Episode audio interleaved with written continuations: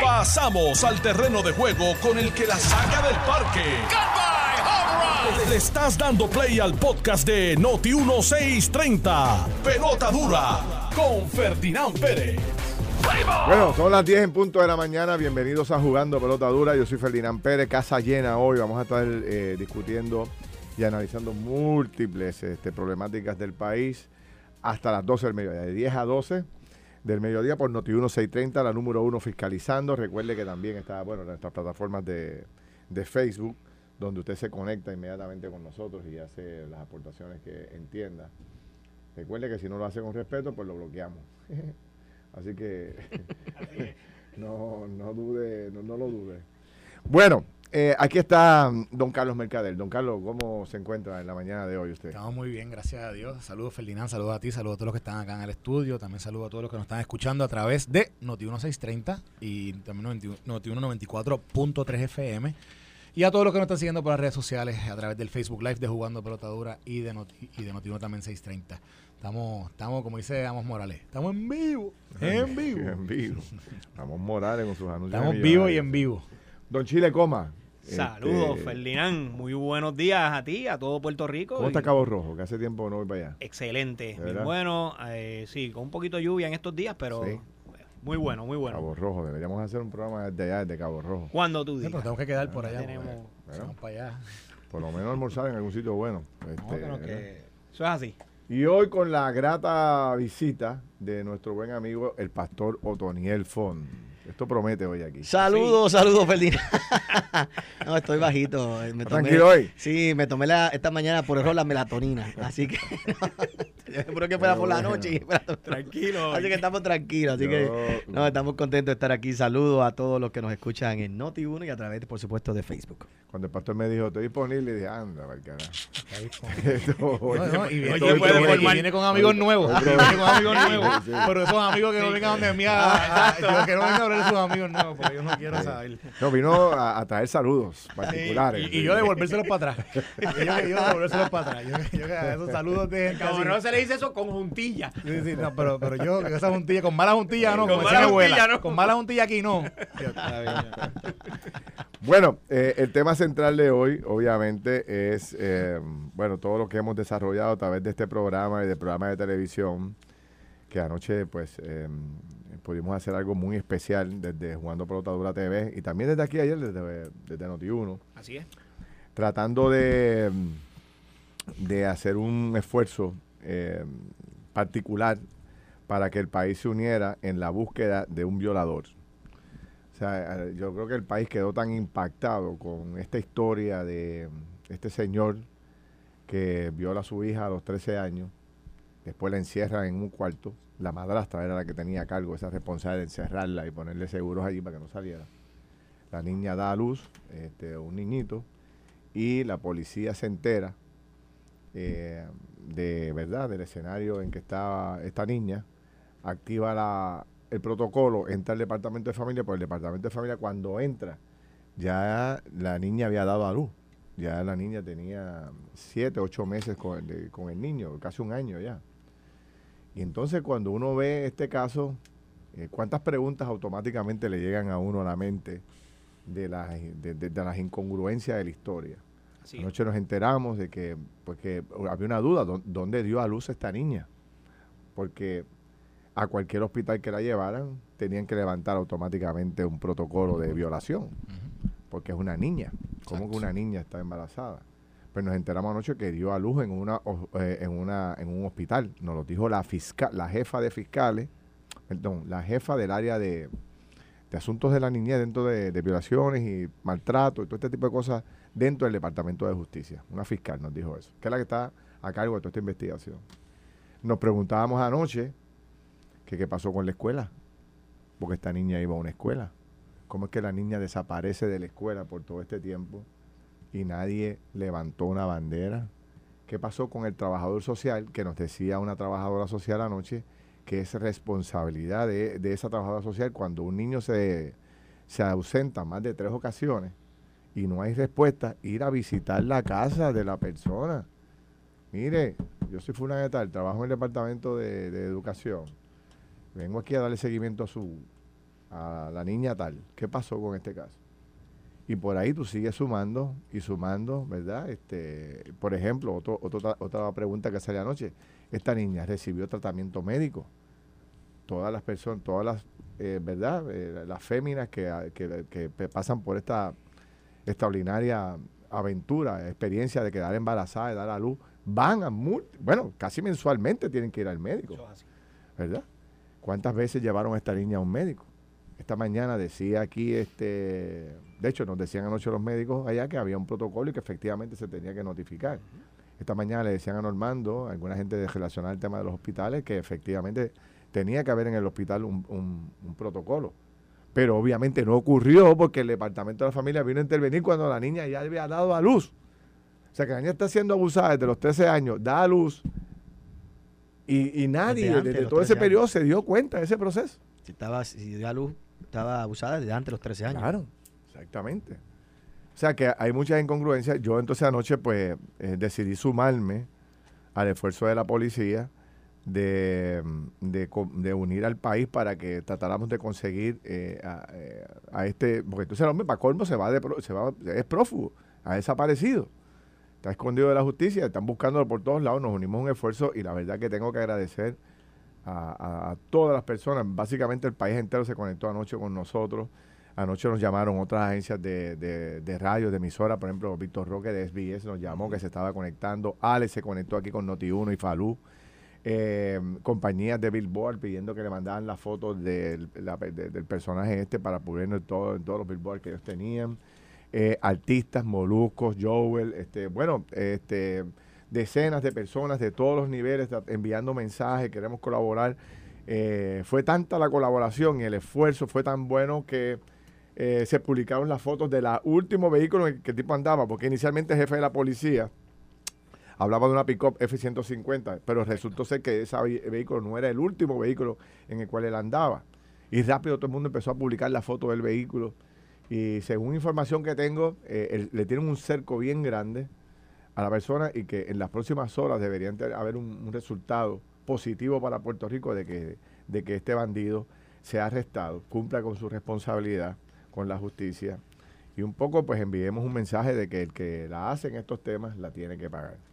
No sé, yo hasta ahí tengo otras preguntas, me gustaría un comentario de cada uno de ustedes y después seguimos. Yo reconocí anoche que ese esfuerzo nació de, de aquí, de Juan de Botadura ayer con, con Carlos que vino virado ayer y se tiró esa buena idea y la captamos en el aire y, la desarrollamos. Mira, Feli, y, y te agradezco eso, pero tú sabes que lo que, lo que tratamos de hacer con, con el análisis que hicimos ayer, lo que tratamos de hacer con, con el llamado que, que- se hizo a través del programa de televisión y que comenzó de, nuestra discusión aquí, no es más que, no es más que actuar como se debe actuar en un caso como este.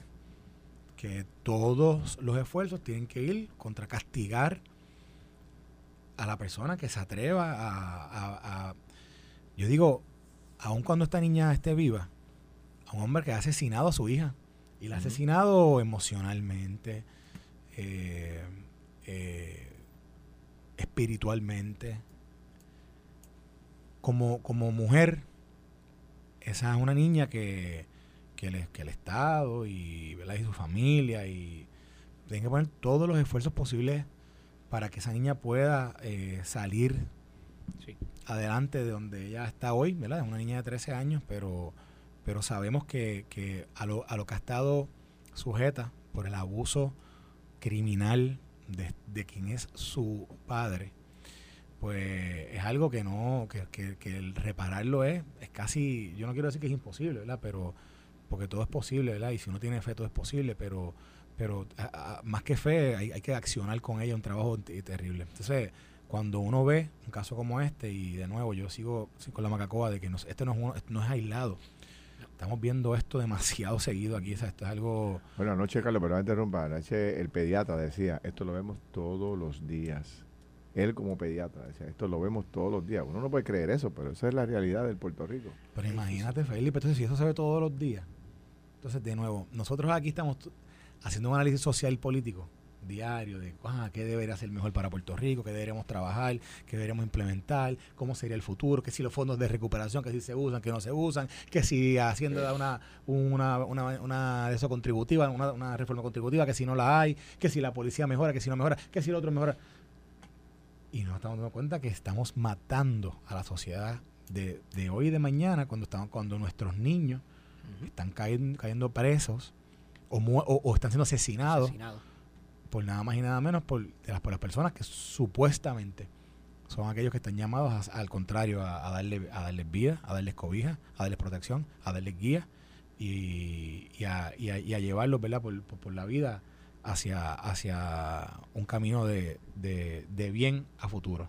Así. Entonces, yo aquí, fí- que está el pastor aquí hoy, aquí obviamente hay un grave, hay un, hay un grave elemento de insensibilidad eh, que lo hemos discutido en otras instancias, en otros casos, donde, donde ev- evidentemente socialmente nos hemos convertido o, no hemos- o- o- actuamos insensible a veces a todas estas cosas.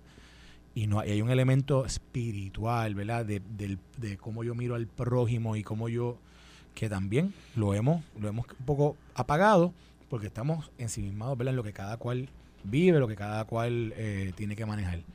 Pero no nos damos cuenta, ¿verdad? Que somos parte de una sociedad en la cual tanto, ¿verdad? Lo que yo hago afecta a Ferdi, Ferdi lo que Ferdi hace me afecta a mí, y todo lo que hacemos cada uno, ¿verdad? Aunque sea para nuestra vida y sea para pero afecta a todo, a toda la sociedad. Y en este caso, si como sociedad no le ponemos de alguna manera, hacemos un alerta como el que se hizo ayer, y no ponemos todas las manos allí para saber cómo podemos atender esto, en este caso particular, pero en todos los que están sucediendo, pues entonces estamos perdidos. Se perdió. Eh, vamos, la generación perdida. Puerto Rico está en la generación perdida. No por los fondos de recuperación, no por la del tema contributivo, no, no, no. Porque nuestra niñez y juventud la matamos y no hicimos nada por pararlo. Y, lo, y por eso que yo creo que ayer esa reflexión de lo que se hizo en el programa, no era, aquí, la gente rápido, mira, ah, que este, mira, el protagonismo. No, no, no. El protagonismo era tratar de hacerle justicia a esa niña inmediatamente para que también otros amedrenten. Porque yo te voy a decir una cosa, Felipe, lo que tú hiciste ayer de tener ese- a ese hom- la cara de ese hombre ahí todo el tiempo. Y ese calor que tiene que haber tenido ese, ese señor, porque de tú estás buscando media humanidad allá en Laja y donde quiera que esté. Eso hay que hacerlo con todos los criminales, con todos los criminales. Y, y el, el- el programa no es el lugar para poner todos los días un criminal, Claro. pero, pero que la gente vea que a, que a eso estamos dispuestos para tratar de, de, eso- de- de- de que esto no vuelva a suceder. Chile, Mira, pastor. Chile. Eh, sí, Ferdinand y, amigos que nos escuchan, eh, el privilegio de ser padre es único. Te da la responsabilidad de tu poder cuidar, encaminar, educar, proteger a esos seres humanos que son tus hijos y que eventualmente son el futuro del país. Ese privilegio, Ferdinand, uno lo tiene que llevar sagradamente siempre. Y esa responsabilidad es única. Tú te ganas el respeto, te ganas la confianza de tus hijos. Y vemos aquí que se da un caso donde esa persona que, que desarrolla una confianza con su padre, el padre utiliza esa confianza para hacer una barbaridad como esta. Es quizás uno de los delitos más penables que nuestra sociedad debe de atacar. Sí, y señor. yo te felicito por lo que sucedió ayer en el programa y como dice Carlos, no es para que todos los días tengamos que poner eso, el programa no es para eso, el- pero el programa sí tiene la responsabilidad de llevar a cabo este tipo de denuncia. ¿Por qué? Porque aquí hemos también señalado y puesto en transparencia que todo el sistema ha fallado. Todo el sistema le falló a esta niña. Y de eso quiero hablar ahora. Y, y es nuestra responsabilidad como sociedad, como programa, señalarlo, denunciarlo y que se tomen las medidas que sean necesarias, ya sea desde el Departamento de Educación, el Departamento de la Familia, todos los componentes de nuestro gobierno y de nuestra sociedad que tienen una responsabilidad sobre esto y que esto no suceda más tienen que tomar oído, tienen que tomar acción y tienen que coger el re- el- la, el- la recomendación que nosotros le estamos dando aquí. Lo, lo, lo- lo voy a coger por ahí, pero déjame que dice Sí. el pastor Tonefón primero. Pero brevemente para tocar, ¿verdad? Realmente, porque me uno a las palabras de realmente del esfuerzo que se está haciendo, la felicitación. La iglesia eh, recibe constantemente eh, gente con los efectos de estos problemas. Eh, no sabe la cantidad de personas que ya después a los 25, 30, 40 años vienen a una consejería, te confiesan que fueron abusados, que fueron maltratados, que sufrieron por un aborto y que tienen las consecuencias. Se vuelven seres humanos funcionales, muchos, pero realmente el trauma con el que viven. Eh, hemos tenido experiencia en nuestra No se borra eso. No sé, es bien difícil, es, es bien difícil, ¿verdad? Poderlo superar. Eh, más que nada, imagínate, nosotros como cristianos creemos que Dios es nuestro Padre. Y si tu padre terrenal te violó, ¿cómo tú puedes conocer a Dios como tu papá? Si la imagen que tú tienes de un papá es uno que te violó. Entonces, aún tener una relación con Dios, tienes que superar la imagen de lo que es un verdadero padre para poder tener esa relación con Él. Mm. Entonces, son conceptos bien profundos. Hemos tenido casos, lamentablemente, eh, nosotros tenemos escuela, eh, vemos, hemos visto casos de abusos, hemos visto casos de todo tipo de maltrato, los cuales tenemos la obligación Lo detectan dentro de la misma escuela. Sí, se detectan, se detectan en los cambios de ánimo, se detectan en los cambios de mood, se detectan en las, en las laceraciones en los cuerpos eh, y a través de los tiempos hemos tenido que reportarlos, ¿verdad? Inmediatamente nosotros no jugamos con eso, aún en la misma iglesia. Hemos tenido casos muy difíciles donde hemos tenido eh, situaciones como esta en particular de, de un tipo de violación y realmente como pastores la primera reacción es llamar al departamento de la familia y hacer las cosas que se tienen que hacer en ese sentido. Pero es parte del mal de nuestra sociedad lamentablemente y definitivamente yo creo que tenemos que hacer un montón de cambios. Yo creo que el, el, el- aquí la, el, el debate tiene que ir. Yo anoche tuve a la secretaria de la familia allí, el jefe de la policía, el departamento de justicia, todo el mundo estaba allí. Pero yo, yo sigo notando, ¿verdad? A pesar de que hay el mejor deseo de tratar de resolver, sigo notando esta falta de, de protocolo o de conexión entre las agencias. Aquí todo el mundo tiene su finca privada y es bien difícil poder que una conecte con la otra. Este, porque cuando tú ves todo el tiempo que pasa en la atención de esta niña, pues algo está ocurriendo desde la escuela, que yo creo que es el primer lugar donde se detecta una posible, una posible eh, situación en el hogar de un niño. Como usted decía, el comportamiento de la, de la- del niño. Pero- eh, el- Pero el- también, tú tienes el círculo familiar de esta pareja. que También, tiene que haber ese es tenido, otro fundamental. ¿verdad? Tú tienes, nacieron, esa bebé nació en algún sitio. La niña de 13 años tiene que tener algún familiar, tiene que tener visto a alguien que. Pero mire este que caso, lo hayan este caso, me preguntaba la gente ahí, ¿dónde está la mamá? La mamá de esta niña murió. Falleció. O sea, le dieron la custodia a él. Le dieron la custodia a él. Pero Dice la hermana materna, que la entrevistaron anoche en las noticias, de que el hombre es un prepotente, que no dejaba ver la nena, que sí, esto. O sea, el hombre tomó control, se casa con esta otra señora, que es la madrastra, y montan esta componenda y aíslan a la nena de, de la, de la familia, aíslan a la nena de la escuela, aíslan a la nena de todo. O sea, que hay casos y hay casos. Por eso, pero ya, pero ya eso ya era un signo visible Por eso. de También, que algo estaba mal. también. Entonces, fíjate, Feli. Pero ¿cómo funciona esto? Mira, o sea, ¿cómo Feli- es que funciona este asunto? Porque Es que, yo... aquí, es que aquí hay un importante, fíjate, que aquí, aquí yo veo que hay un, hay un elemento social de no aceptar un mal cuando lo vemos en las manos, y cuando lo tenemos en las manos. Y, me explico. Ayer la senadora Rodríguez Bebe te decía que ella había hecho una investigación y que ella había identificado por lo menos más de 100 casos donde de menores de 15 años que habían dado a luz, que habían sido tratadas en clínica y que ninguna se había reportado a las autoridades. Ninguna.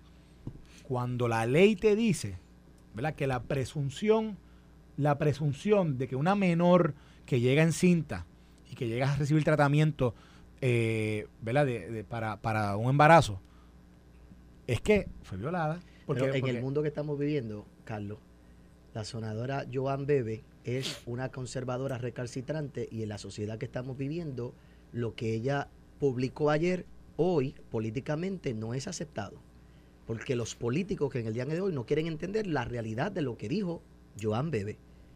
Porque lo que dijo Joan Bebe en el día de ayer es la realidad social y la hipocresía de los que quieren voto en este país son los que quieren el aborto, los que quieren darle más libertad a los hijos, los que le han quitado el derecho a los padres de educar a los hijos en todo este tipo de cosas. Entonces, Joan Bebe, ¿cómo, la, cómo presentan a Joan Bebe allá afuera?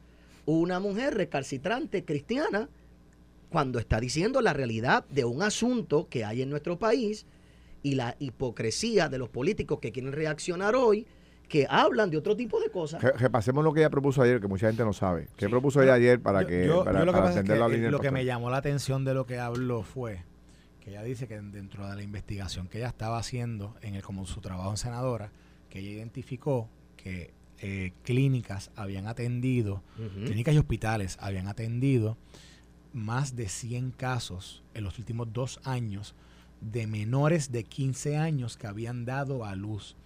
Y dice que en ninguno de los casos Se reportó a la policía. Wow. Cuando, cuando debería ser automático Correcto. que si llega una menor de 15 años a atenderse en un centro hospitalario, a atenderse en una oficina médica, a atenderse donde sea que vaya una menor de 15 que está encinta, que está embarazada, la presunción inmediata es que esta niña fue víctima de violación porque no tiene edad de consentimiento según nuestra, nuestro, nuestro eh, ordenamiento eh, jurídico.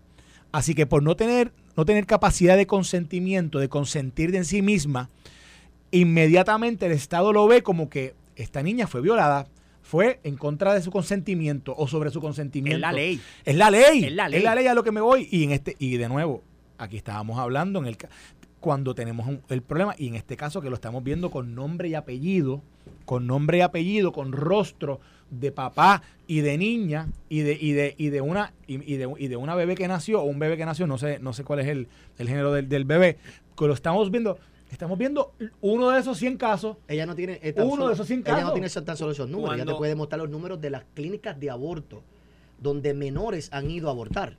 pero fue que le cayeron encima.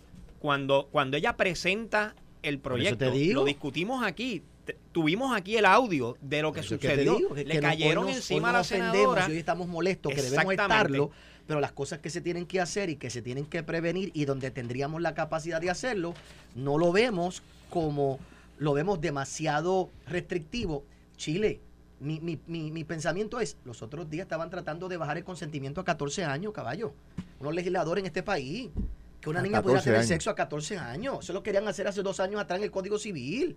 Dos o tres años atrás. La, la pregunta Wow. es, Entonces, la pregunta sabes, es, ¿hubo, volvemos a lo hubo, mismo. hubo seguimiento a ese, a esas clínicas que no reportaron a las como, de como aborto, manda la a ley? las médicas. Bueno, no no, se dio ese no, seguimiento. Lo que No pasa es que el seguimiento que ¿Tuvo hay. consecuencias? Bueno, Ninguna. bueno, Pues lo que ahí pasa- tienen la impunidad. Bueno, lo que pasa es que el que hemos seguimiento. señalado. O sea, esto es algo que está pasando ahora mismo. Y la Algo está- pregunta que esto- tú vamos está- a hacer es, Chile, si, si la niña que llegó allí no fue, no, se acos- no fue el papá quien la violó, pero fue un tipo de 21 años, ¿vamos a procesar al tipo de 21 años? Pues que, es que tienes que hacerlo porque la ley Pero, dice que es una violación de técnica. acuerdo contigo, pero políticamente en el tiempo que estamos viviendo, eso no es lo que hemos proyectado afuera en la sociedad. Pues entonces no nos podemos quejar cuando suceden cosas barbaridades Y- como esta. Gracias, Chile. Déjame ir, déjame ir a la pausa, vengo rápido con ese tema y vamos a entrar a- a- al tema de, de la posible negligencia que hay, no solamente en este caso, sino en todos los demás y la falta de comunicación entre las agencias. Venimos rápido, para. Estás escuchando el podcast de Pelota Dura, en Noti1 con Ferdinand Pérez. Bueno, regresamos 10 y 33 de la mañana. Esto es Jugando Pelota Dura por Noti1 630. Yo soy Ferdinand Pérez, está Carlos Mercader, Chile Coma, Pastor Otoniel Fon. Y estamos tratando de entender cómo funciona el sistema nuestro, de nuestro país, nuestro gobierno, con los casos, estos casos tan dramáticos que hemos estado viendo durante los últimos meses. Anoche destacábamos la muerte de las dos niñas, las de 13 y 15 años, que fueron asesinadas en este vehículo.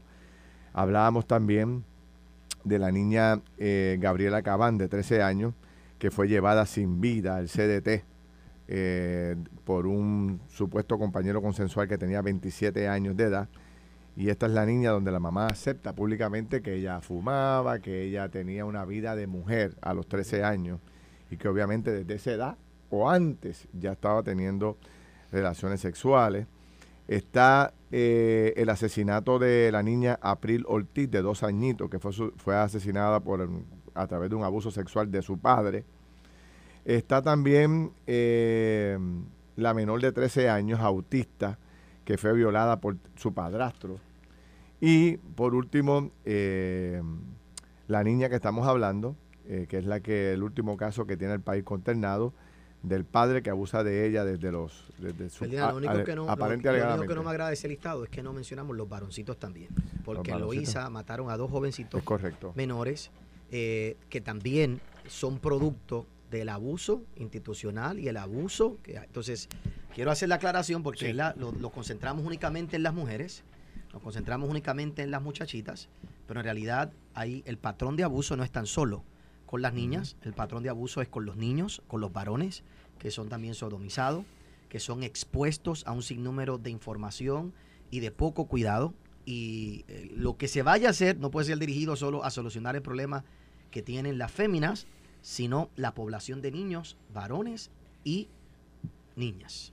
Déjeme, para, para, para añadir a la discusión, me escribe un enfermero, que voy a reservarme su nombre, pero que es un gran colaborador nuestro, me dice lo siguiente, saludos Felina, los hospitales y médicos y enfermeros fallaron. Esto es más grande eh, que todos los demás temas. Se y aquí fue que me asusté. Se está normalizando ver menores embarazadas en los hospitales. Eh, la senadora, el tiempo, a la senadora Bebe, el tiempo le dio la razón. Me dice este amigo nuestro que eh, nos está relatando lo que está pasando dentro de los hospitales.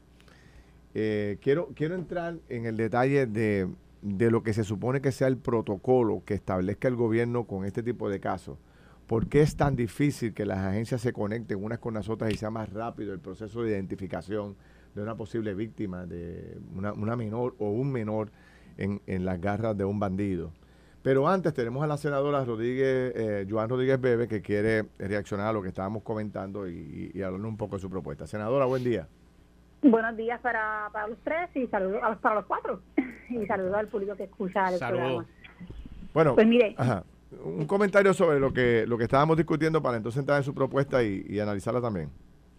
Pues mira, Ferdinand, obviamente yo en este momento converso con ustedes en mi calidad de senadora y en ese rol específico me parece importante comunicarle al país, primero lo, que ustedes mismos han planteado, más información sobre los protocolos y qué es lo que se debe hacer y a qué estamos llamados todos no eh, a, seguir cuando nos enfrentamos y tenemos conocimiento de un caso de agresión sexual o sospecha de agresión sexual. Creo que este proceso educativo es fundamental.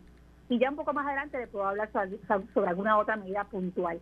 Dicho esto, obviamente y tratando de simplemente poner un granito de arena, les comparto lo siguiente. En Puerto Rico, la ley de menores, tanto la ley 246 que se derogó y ahora la nueva ley que es de Family First, dispone, dispone que toda persona, que obviamente se incluye a los profesionales de salud particularmente, que tenga conocimiento de un caso de agresión sexual o sospecha, tiene obligación en ley, no es discrecional obligación en ley de referir esos casos al negociado de la policía o al departamento de la familia. ¿Qué sucede? Que nuestro Código Penal, en su artículo 130, establece que si una menor de 15 años o menos, 15, 14, 13 o más pequeña, está, participa de un acto sexual, como norma general, solamente por el hecho de tener 15 años o menos se configura el delito de agresión sexual.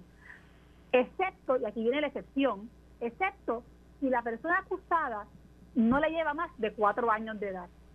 Por lo tanto, ¿qué quiere decir esto? Que cuando un médico o cualquier ciudadano realmente tiene conocimiento de que una menor de 15 años o menos está embarazada, el hecho del embarazo constituye en sí mismo una sospecha de agresión sexual. Y la ley en su texto es claro porque dice, si usted tiene tan siquiera conocimiento de sospecha, usted tiene que referir el caso. Por lo tanto, esto quiere decir que en cualquiera de los casos de los que se ha hablado en los medios, donde alguien tuvo contacto con esas menores embarazadas, debieron haber referido los casos. Ahí estamos hablando de familia, maestros, trabajadores sociales, todo el que tocó esa nena, todo el que la vio en algún momento determinado. todo el mundo. Pastores, vecinos, todo, el mundo, vecino, todo el mundo. Sí.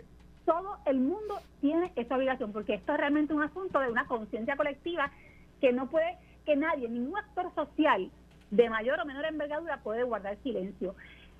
Les comparto esta información porque hace unos meses eh, traje la atención pública precisamente que en Puerto Rico, y es claro, traje ese tema porque era el tema de la discusión en las vistas públicas, un proyecto para regular el aborto.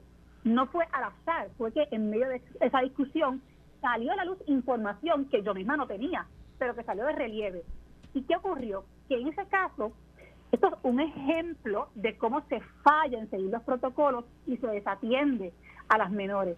Hubo más de 100 casos, 118 para ser exacta, durante los pasados cinco años, de menores de 15 años embarazadas, a quienes las clínicas le practicaron un aborto y las clínicas no refirieron estos casos ni a la policía ni al departamento de la familia.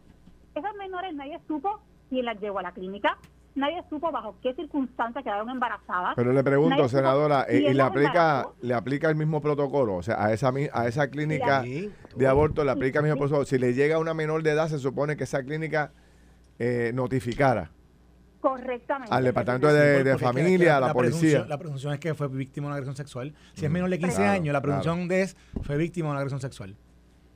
Pero según políticos en este país, Ferdinand, debería tener el derecho la niña a hacerlo porque es por privacidad. Ujú. Que el problema es la hipocresía que yo veo. al- Exactamente pasó. Y ese, ese, ese es el asunto que aquí, aquí la gente tiene que entender que no hay privacidad que valga. cuando Por eso, pero esa es la hipocresía, este, senadora, de un sinnúmero de propuestas que hay a través de los tiempos, porque usted, al igual que el grupo de personas que nos llaman conservadores, a través de los tiempos hemos tratado de proteger esto, limitar el aborto, hacer todo este tipo de cosas de una forma más eh, conservadora y reservada posible, pero hay otros senadores, otros representantes que piensan que una niña en este momento debería conservarse su privacidad y que a través de los tiempos lo que han propuesto es eso en particular. Y, y Es que esas niñas llegan, perdóneme senadora, eh, para, para abundar lo que usted plantea y eso, eh, en la investigación, esas niñas van con van con el consentimiento de los padres a hacer No. esto o van solas por su No, cuenta a hacerlo. Es- lo que sucede es que como ahora mismo en Puerto Rico no se exige consentimiento de ninguno de los padres, ni de un tribunal Wow. de los casos que los padres no Bueno, aclaro, presentes. senadora, sí, sí necesitan consentimiento para ir a una excursión, pero ¿verdad? para ir a la clínica de aborto no. Y Exactamente. eso se resuelve con una enmienda sencilla en la ley.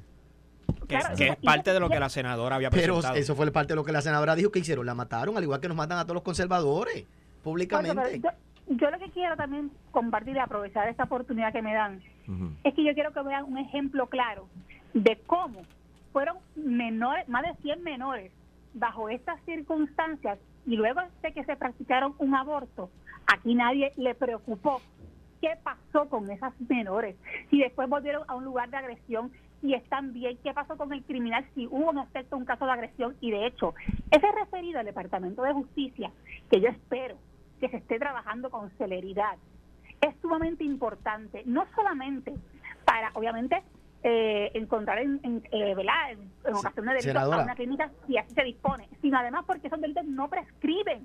Hay algunos que cuando son menores de edad prescriben a los 20 años y en otros casos no prescriben. Por lo tanto, podríamos estar a tiempo de encauzar a criminales. Senadora, pero la última vez que usted expresó esto en una vista con el secretario de Justicia, el secretario de Justicia Se nos dijo a todo el país que propuestas como la suya y como la que nosotros los cristianos pensamos, lo que queremos es ponerle un de esto de castidad a las mujeres Un carimbo, y lo lo que, que queremos ponerle qué sé yo qué Sí. y el secretario de justicia estando ahí todavía sigue ahí el gobernador no, no le agradaron las palabras de él pero tampoco hubo una gran reprimenda y si el- imagínate si el secretario de justicia piensa que lo que usted está diciendo en el día de hoy lo que usted está proponiendo y lo que estamos diciendo pues realmente somos retrógradas Pues pues, qué vamos a pensar Sí. Voy a ser bien franca. Yo, yo creo que todos sabemos que el tema de la regulación del aborto es polarizante y crea pasiones que a veces nos impiden poder escucharnos.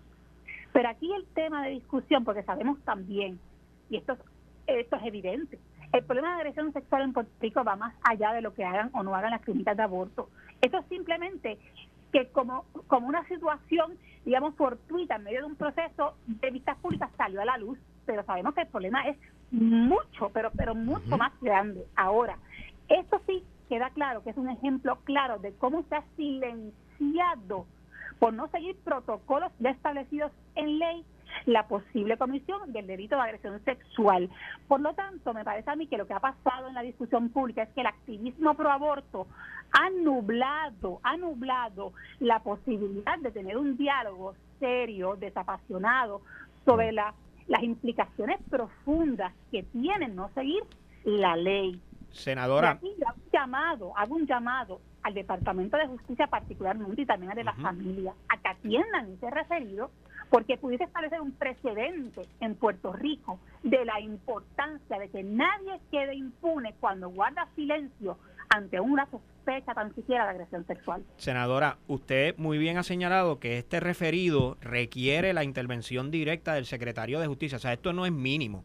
Aquí el secretario de Justicia debería estar hoy mismo en los medios atendiendo esto y dejando saber a, a quién va a identificar como responsables de esto.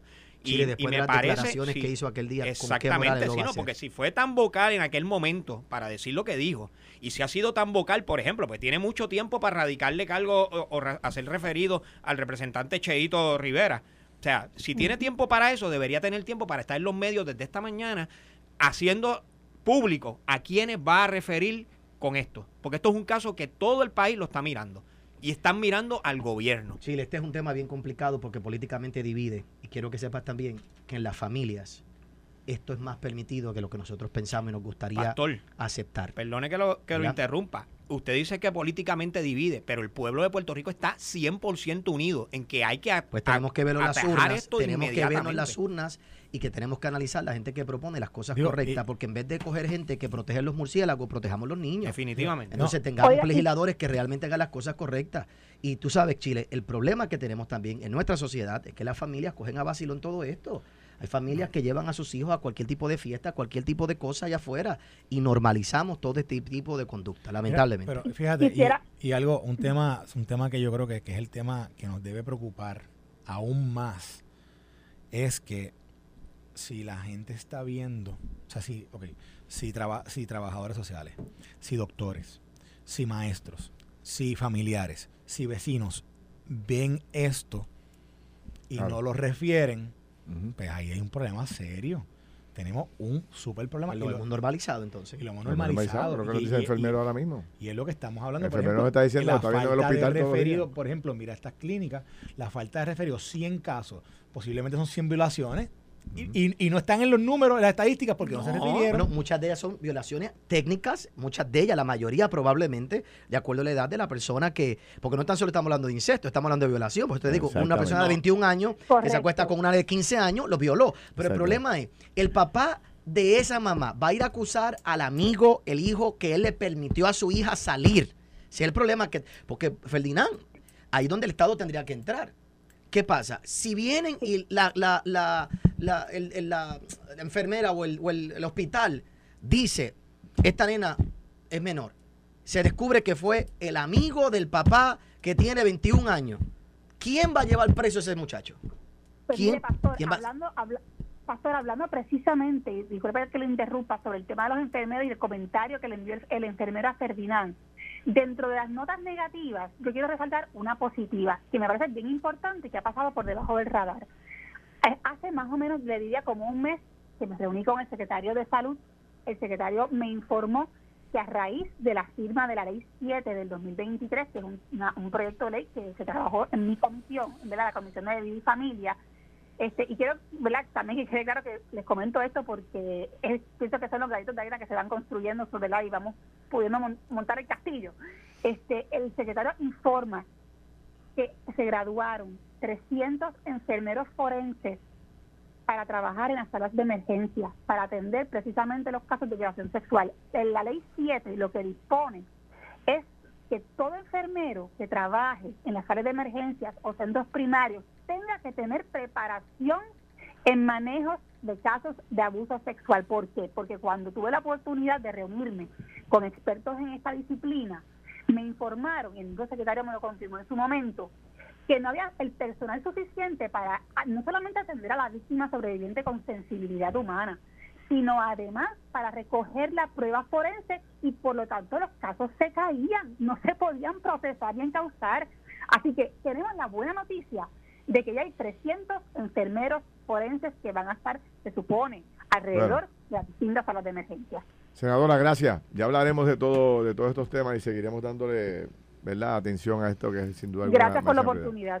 Buen día. Mira, yo tengo que hacer una, ya mismito una pausa, pero estoy tratando de conectar a, a la persona que está a cargo de la investigación de eh, la búsqueda del, del violador, porque quiero también aprovechar el espacio para seguir enfatizando en tratar de arrestar a esta persona, ¿verdad? Eh, me dice, acabo de recibir otra vez información de que se acerca cada día más, obviamente, ¿tú sabes, sabes cómo funciona el, el tiempo van de la cerrando el cerco. Van cerrando el cerco, van cerrando el cerco. Y este mensaje que le estamos enviando a los familiares, como decía anoche el jefe de la policía y la fiscal, eh, van a acusar a todas aquellas personas que estén protegiendo, encubriendo, guardando eh, eh, a este bandido, ¿no? Este, así que les recomendamos a toda la familia, anoche lo hicimos, lo hacemos hasta aquí, a, todo, a cualquier persona que lo conozca, a cualquier persona que lo esté protegiendo, pues que se salga de ese entorno porque lo van a acusar. Por el cárcel también. Y, y, y Ferdinand, que se busque un abogado y que se entregue. Que vaya al cuartel más cercano con un abogado y se entregue. Es lo que tiene lo, lo- lo- lo- más razonable. Porque Enfrente a la justicia. Exactamente. Este, anoche yo tuve que hacer un llamado también a la gente que cooperara, simplemente llamando. No es que tome la justicia en sus No, manos. no, definitivo. Porque un montón de gente empezó a escribir de que eh, vamos a unirnos, vamos a buscarlo y vamos a lincharlo, etcétera. Ese no es el propósito. El propósito No. es que el hombre se cumpla. Esa es la fácil. Pero hay que dejarlo que se chupe 50 añitos allí o 30 años en la cárcel y que el comité de recibimiento allá lo esté esperando y todas esas cosas para que aprenda a vivir la vida. Pero obviamente estamos, eh, ¿verdad?, un poco analizando lo que es la crueldad. Ahorita hablaba usted de este planteamiento y yo me acordaba de esta frase que quizás esté ayudando a la normalización de este tema. Y es que ahora tú traes el tema y inmediatamente la gente te contesta, ay benditos niños cuidando niños, ¿verdad? Y como que ahí lo dejamos y ya pues con eso entendemos que es parte de la nueva sociedad, del nuevo ambiente, de que nuestro... Y entonces pues Como que tenemos que aceptarlo. eh, tenemos que aceptarlo. Eso no es así. Y ahora no se le puede decir nada a los niños porque entonces está uno malo. Te, ¿sabes? Ahora hay que darle la... Y estos muchachos de hoy en día se lo saben todo. O sea, tú empiezas a hablar con estos muchachos de 10 y 15 años y ellos te quieren dar clase a ti de, de- de- de- de cómo es que se tiene que vivir la vida. Pero ahí llega entonces la capacidad del mayor, del responsable, del padre, la madre para, es para dar dirección, ¿verdad? Y eso es lo que eh, eh, estamos fallando y también estamos fallando, digo, de- de- dentro de todas las cosas, que yo lo noté anoche, lo detecté anoche, es la falta de integridad entre todos los, la falta de un, de un protocolo que, que integre a todas, las, a todas las organizaciones. Por ejemplo, se desaparece un niño y al- activan la alerta Amber, ¿verdad? La alerta Amber tiene un protocolo. Inmediatamente todas las emisoras de radio, todas las compañías de Billboard, la policía, familia, todo el mundo se activa detrás de esto. Pero no ocurre con, con nada más. No. Y deberíamos ver la posibilidad de que en casos como este también se active. O que inmediatamente un trabajador social haga un señalamiento, haya un protocolo que se active rápido. El problema es también, mire, anoche yo lo comentaba en casa con mi esposa. O sea, y me lo traía anoche un trabajador social de, eh, del Colegio de Trabajadores que me decía, mire, el trabajador social está mal pago. Tiene una enorme, la, la cantidad de casos son inmensas. No, no le pagan la gasolina para ir a visitar todos los casos. No le pagan dieta y millaje. Cobra una miseria. Se está volviendo loco con los casos. Después que coge un caso, lo somete allá en el departamento de la familia, cae en otra bandeja inmensa de casos. Que se viene a ver el referido que él hace meses después. Y no es por mala gana ni por mala actitud, es que ese departamento necesita implosionarse y hacerse nuevo como lo es el departamento de educación. O sea, estamos hablando de que no dan abasto, no tienen los recursos. Entonces también queremos que el trabajador social sea una maravilla de funcionario público, pero no tiene los recursos, ni la capacidad, ni el dinero, ni nada, ni la motivación. O sea, es una realidad. Esa es la realidad con la que tenemos que trabajar. Entonces, en la escuela, hoy aceptemos la realidad de la escuela. Hoy el maestro que le llama la atención a un estudiante, viene el papá a comerse el maestro. Entonces, no hay nada que proteja a ese maestro. Los maestros me lo han dicho a mí, me, me han contado, oye, tenemos que ser cuidadosos con los comentarios que hacemos, con la forma en que aplicamos la reglamentación aquí, porque me coge un padre de esto y me amenaza de A mí, muerte. a, mí, a mí me sigue consternando el hecho de que, de que yo pueda ver una menor que la veo o que la he visto por los últimos años y que momento la puedo ver que está encinta o que la puedo ver que está siendo víctima de, de- de maltrato por su padre y que no diga nada. O sea, eso a mí me, eso a mí me, me, me da, me da hasta frío en el frío porque es que digo, si, si, y, y- y mira, ¿sabes por qué lo digo? Porque es que como todo el mundo ahora dice, es que esto pasa todo el tiempo, y digo, pero pues, todo el tiempo lo estamos callando. Ujú. Que la verdad se está todo callando. el tiempo lo estamos callando, y entonces todo el tiempo se está callando hasta que sale público un caso como este, Un caso extremo. un caso extremo. Un Exacto, caso, un caso- un caso que llega a alarma. extremo. hasta todo que sale el caso corriendo. ese del, del, de nuevo, el caso extremo, de verdad. Este no es este extremo, pero el caso extremo, el caso que tiene que volarle la cabeza a cualquiera, es el caso de, de aquel papá que El pa- llevó a su niña al hospital, que, la, que violó a su niña de dos De años. dos años. Y, y por su Y violación la, mató, mata. Y la mató. O sea, es un caso que tú dices, ¿qué? Sí, sí, sí. O sea, entonces, de nuevo, estamos que, que veamos esto y que, y que haya gente que lo haya visto y dijo, pues es que el sistema no sirve, pues, mejor no lo reporto. ¿Cómo fue? Sí. Esto fue el podcast de Noti1630. Pelota dura con Ferdinand Pérez. Dale play a tu podcast favorito a través de Apple Podcasts, Spotify, Google Podcasts, Stitcher y Notiuno.com.